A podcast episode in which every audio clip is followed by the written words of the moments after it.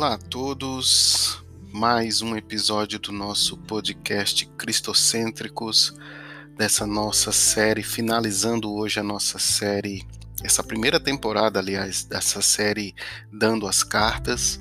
Hoje estamos finalizando, é o episódio final, vamos fazer a leitura do último capítulo da Epístola aos Gálatas, o capítulo 6.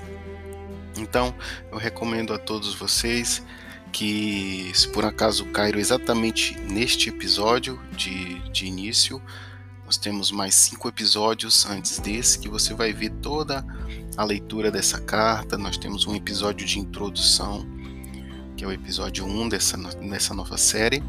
E então recomendo que vocês possam fazer o estudo completo dessa carta. E aos que já vêm acompanhando a nossa leitura, acompanhando essa série. É, hoje vamos fazer o episódio final, a leitura do capítulo 6, tá bom? Então, vamos lá. É, Epístola de Paulo aos Gálatas, capítulo 6, sempre na NVI, tá? Novo Testamento. Se você puder acompanhar junto também lendo, será é, muito bom, será proveitoso, tá? Vamos lá. Gálatas capítulo 6, versículo 1. Irmãos, se alguém for surpreendido em algum pecado, vocês que são espirituais devem restaurá-lo com mansidão. Cuide-se, porém, cada um para que também não seja tentado.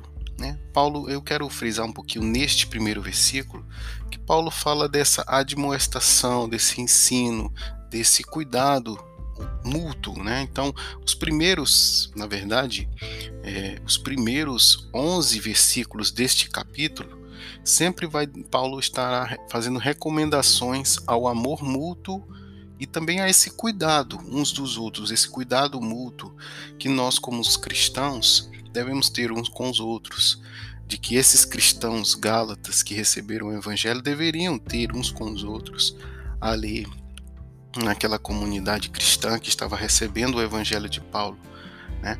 Então, ele faz essa recomendação de que a gente deve estar em amor, em também cuidado uns pelos outros, para não sair também julgando as pessoas. É a primeira recomendação, está tudo sintetizado é, neste primeiro versículo, né?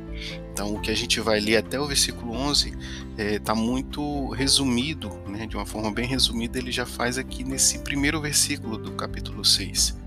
Né? Quando ele diz: é, se alguém for surpreendido em algum pecado, vocês que são espirituais, né? ele faz sempre essa.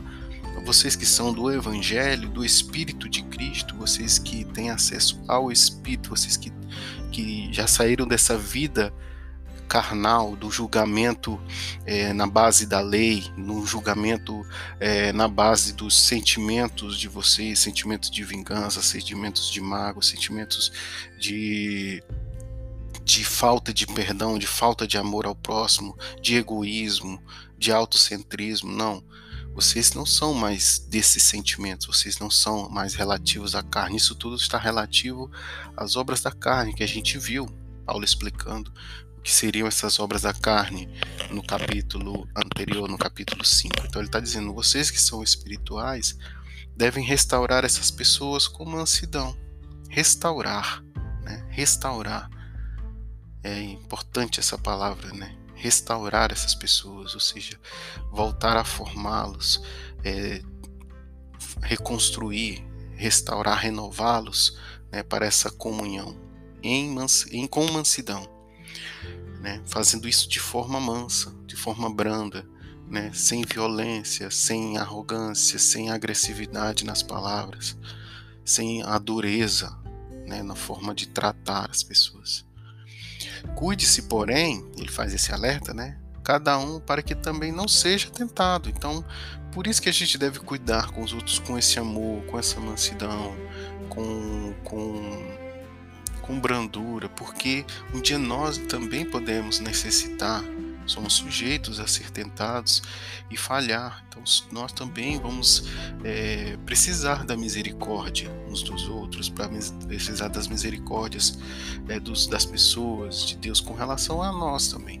Então, Paulo faz esse alerta. Vamos seguir na leitura, é, versículo 2 em diante. Levem os fardos pesados uns dos outros e assim cumpram, cumpram a lei de Cristo, ou seja, cumpram o evangelho, cumpram o amor ao próximo, o amor a Deus e o amor ao próximo. Levem os fardos uns dos outros, ou seja, suportem esse fardo juntos, passem por isso juntos, ajudando uns aos outros. Se alguém se considera alguma coisa, não sendo nada, engana-se a si mesmo. Se alguém se acha além ou melhor do que os outros, não sendo nada, porque na verdade não somos melhores do que ninguém, somos iguais, somos filhos do mesmo Pai. Então a gente está se auto-enganando quando nos consideramos melhores, é, considera, com, quando consideramos em mais autoestima do que outros. Né? Cada um examine os próprios atos. Vocês devem olhar para vocês mesmos. Vocês devem fazer julgamento dos atos de vocês e não dos outros. E então poderá orgulhar-se de si mesmo, sem se comparar com ninguém. Se vocês querem sentir orgulho e satisfação, que sintam satisfação e orgulho em vocês mesmos quando vocês examinarem seus atos e verem que vocês andam de forma coerente com o Evangelho. Mas não fiquem se comparando com ninguém. O erro está em se compararmos com outras pessoas, em se acharmos melhores que outros, se acharmos mais justos, nos acharmos é, mais dignos do que outros. Nossa comparação, Paulo diz que não tem nada a ver com o Evangelho, não é isso que o Evangelho é, ensina, não é isso que o Evangelho quer de nós. O Evangelho quer que a gente olhe sim para nós mesmos, para dentro de nós, para as nossas atitudes, para nossa relação com Deus e com as pessoas, com o nosso próximo, e nos autoavaliarmos se estamos andando coerente com o Evangelho e mudar naquilo que precisamos mudar, sem estar se comparando com ninguém, sem estar se equiparando com ninguém. Tá?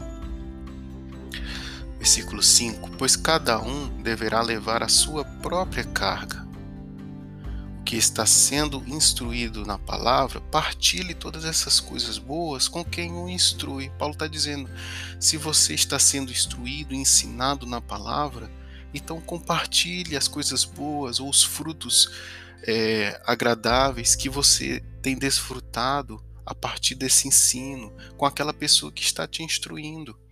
Né? Ou seja, dê testemunho, é, valorize as tuas conquistas nesse sentido do bom fruto que tu dás pelo evangelho que tu está recebendo, pelo ensino da palavra, compartilhe, porque é, essa, esse ato de compartilhar das coisas boas que temos aprendido e temos praticado, vai alimentando a fé uns dos outros, vai, faz, vai motivando que mais pessoas também sigam nesse bom caminho porque a gente acaba influenciando sim as pessoas a fazerem andar no bom caminho. Quando a gente, sendo instruído, a gente pratica, a gente assimila, a gente retém aquela palavra de ensino e a gente passa adiante com bons costumes, com uma boa palavra, na ajuda ao próximo, na relação, no desenvolvimento da fé, então, tudo isso, a gente compartilhando mutuamente nossas experiências, alimenta a fé do próximo e alimenta também, motiva aquela pessoa que está instruindo, que está ensinando, a não parar de fazer, a se motivar a sempre estar ensinando e compartilhando do ensino da palavra, do ensino do evangelho ao próximo, porque ele vai se sentir, não, graças ao Senhor tenho passado, o que eu tenho aprendido de Deus, o que eu tenho aprendido do Evangelho de Jesus e passado adiante, tem realmente dado fruto na vida de alguém. Isso, isso faz com que o coração é, de todos, né, se alegrem junto, né? Não se deixem enganar, de Deus não se zomba, pois o que o homem semear, isso também colherá. É, e importante eu frisar um pouquinho neste versículo, porque a gente vê tantas pessoas pegando este versículo, especialmente esse trecho, não se deixem enganar, de Deus não se zomba, para fazerem isso e pintam um Deus vingativo em cima disso. Pegam, pensam, a gente está vendo todo o contexto no qual o, a carta está escrevendo. A gente está lendo tudo.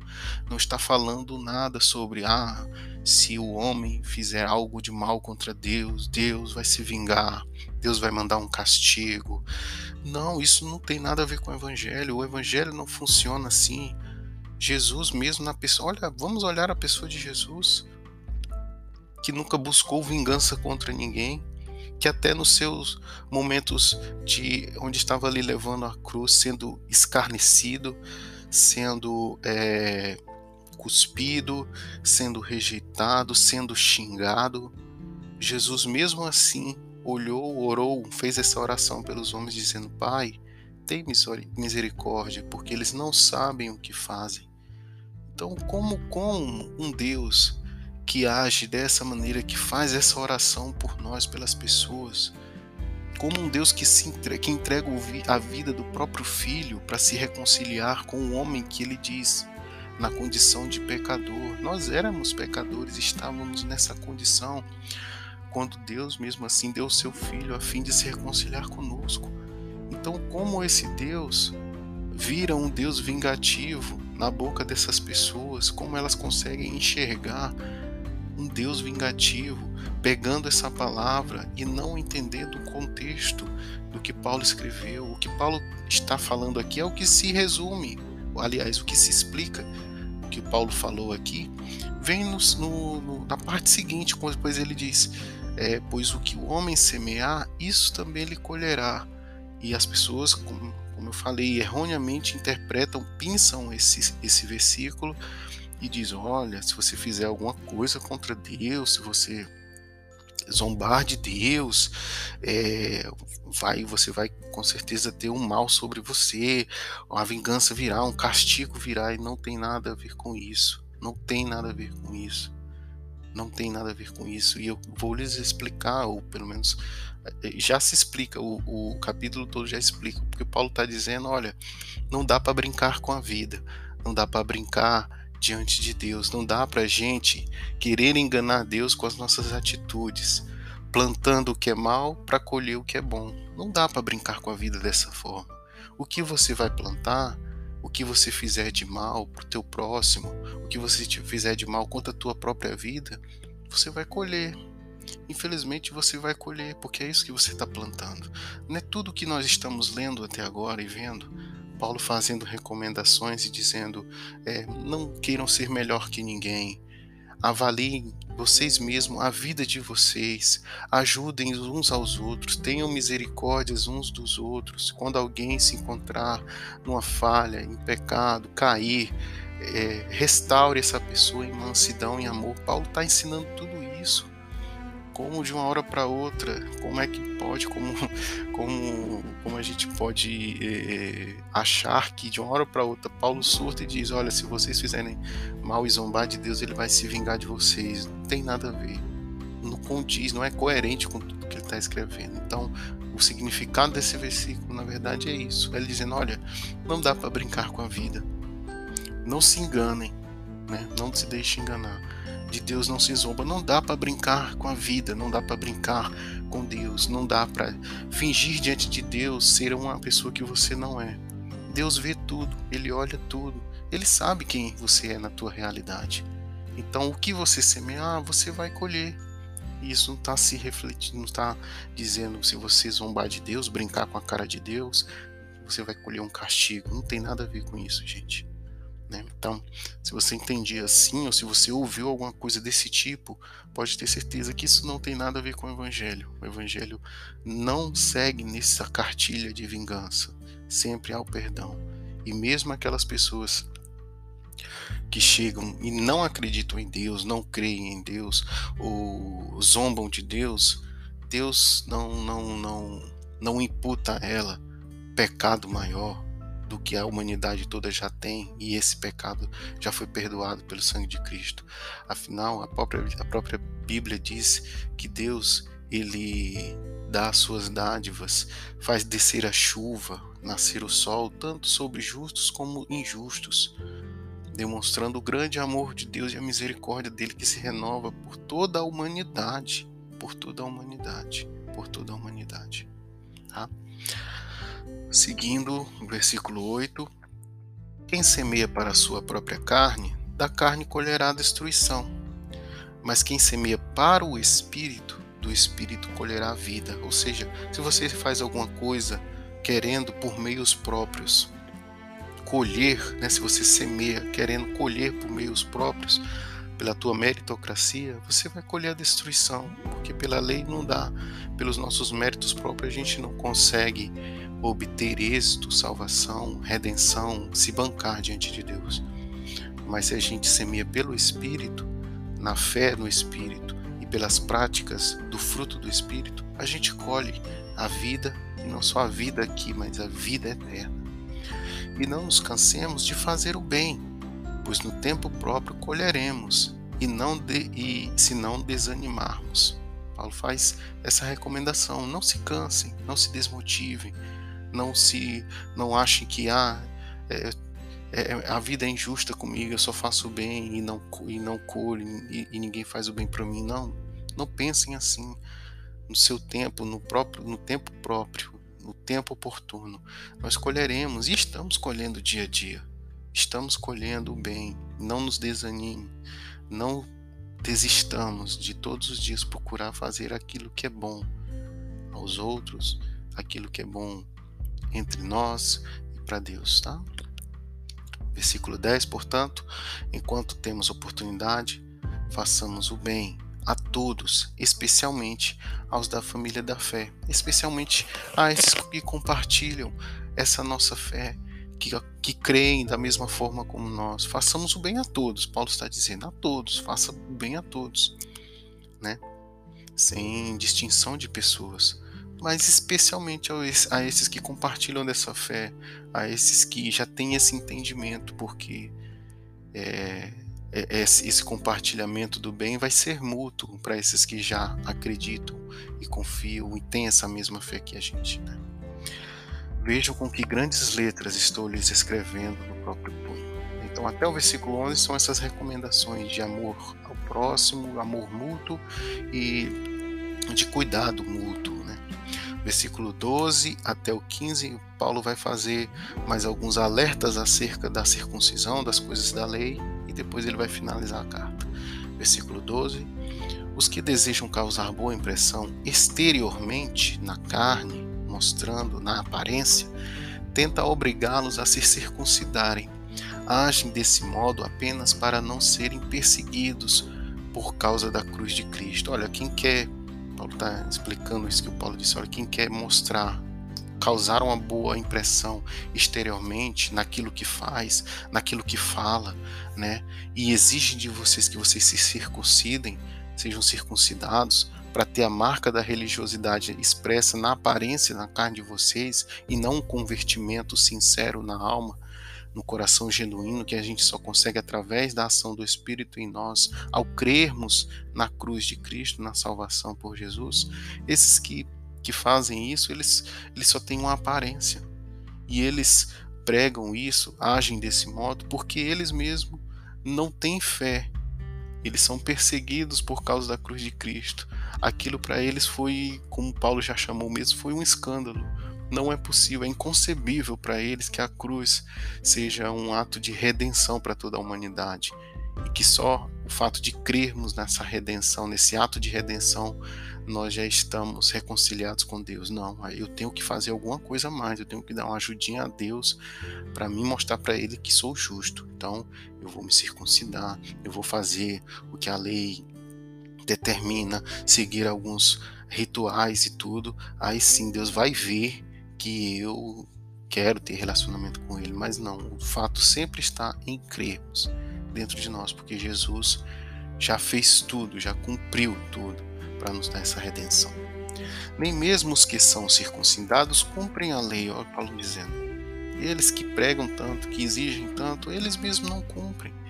Querem, no entanto, que vocês sejam circuncidados a fim de que se, se gloriem no corpo de vocês. Ou seja, eles querem apenas fazer números, eles querem apenas ver vocês circuncidarem para ver que vocês obedeceram aquilo, à vontade deles, para vocês se encaixarem naquilo que eles querem tirar de vocês. né? que vocês vivam e estejam nesse engano junto com eles. Quanto a mim, eu jamais me glorie, me quanto a mim, que eu jamais me glorie, a não ser na cruz do nosso Senhor Jesus, por meio da qual o mundo foi crucificado para mim e eu para o mundo. Eu quero me gloriar é nessa cruz. Eu quero me gloriar é na redenção que ele me deu. Nisso que eu me glorio. De nada de nada vale ser circuncidado ou não. O que importa é ser uma nova criatura. Essa é a nova aliança. Isso, de fato, é o nosso novo estado e de relacionamento com Deus, sermos uma nova aliança e que, e que seja realmente, de fato e de verdade, algo que busquemos todo dia. Essa nova aliança pela comunhão com o Senhor Jesus como, com, pela comunhão com Deus, com seu Santo Espírito.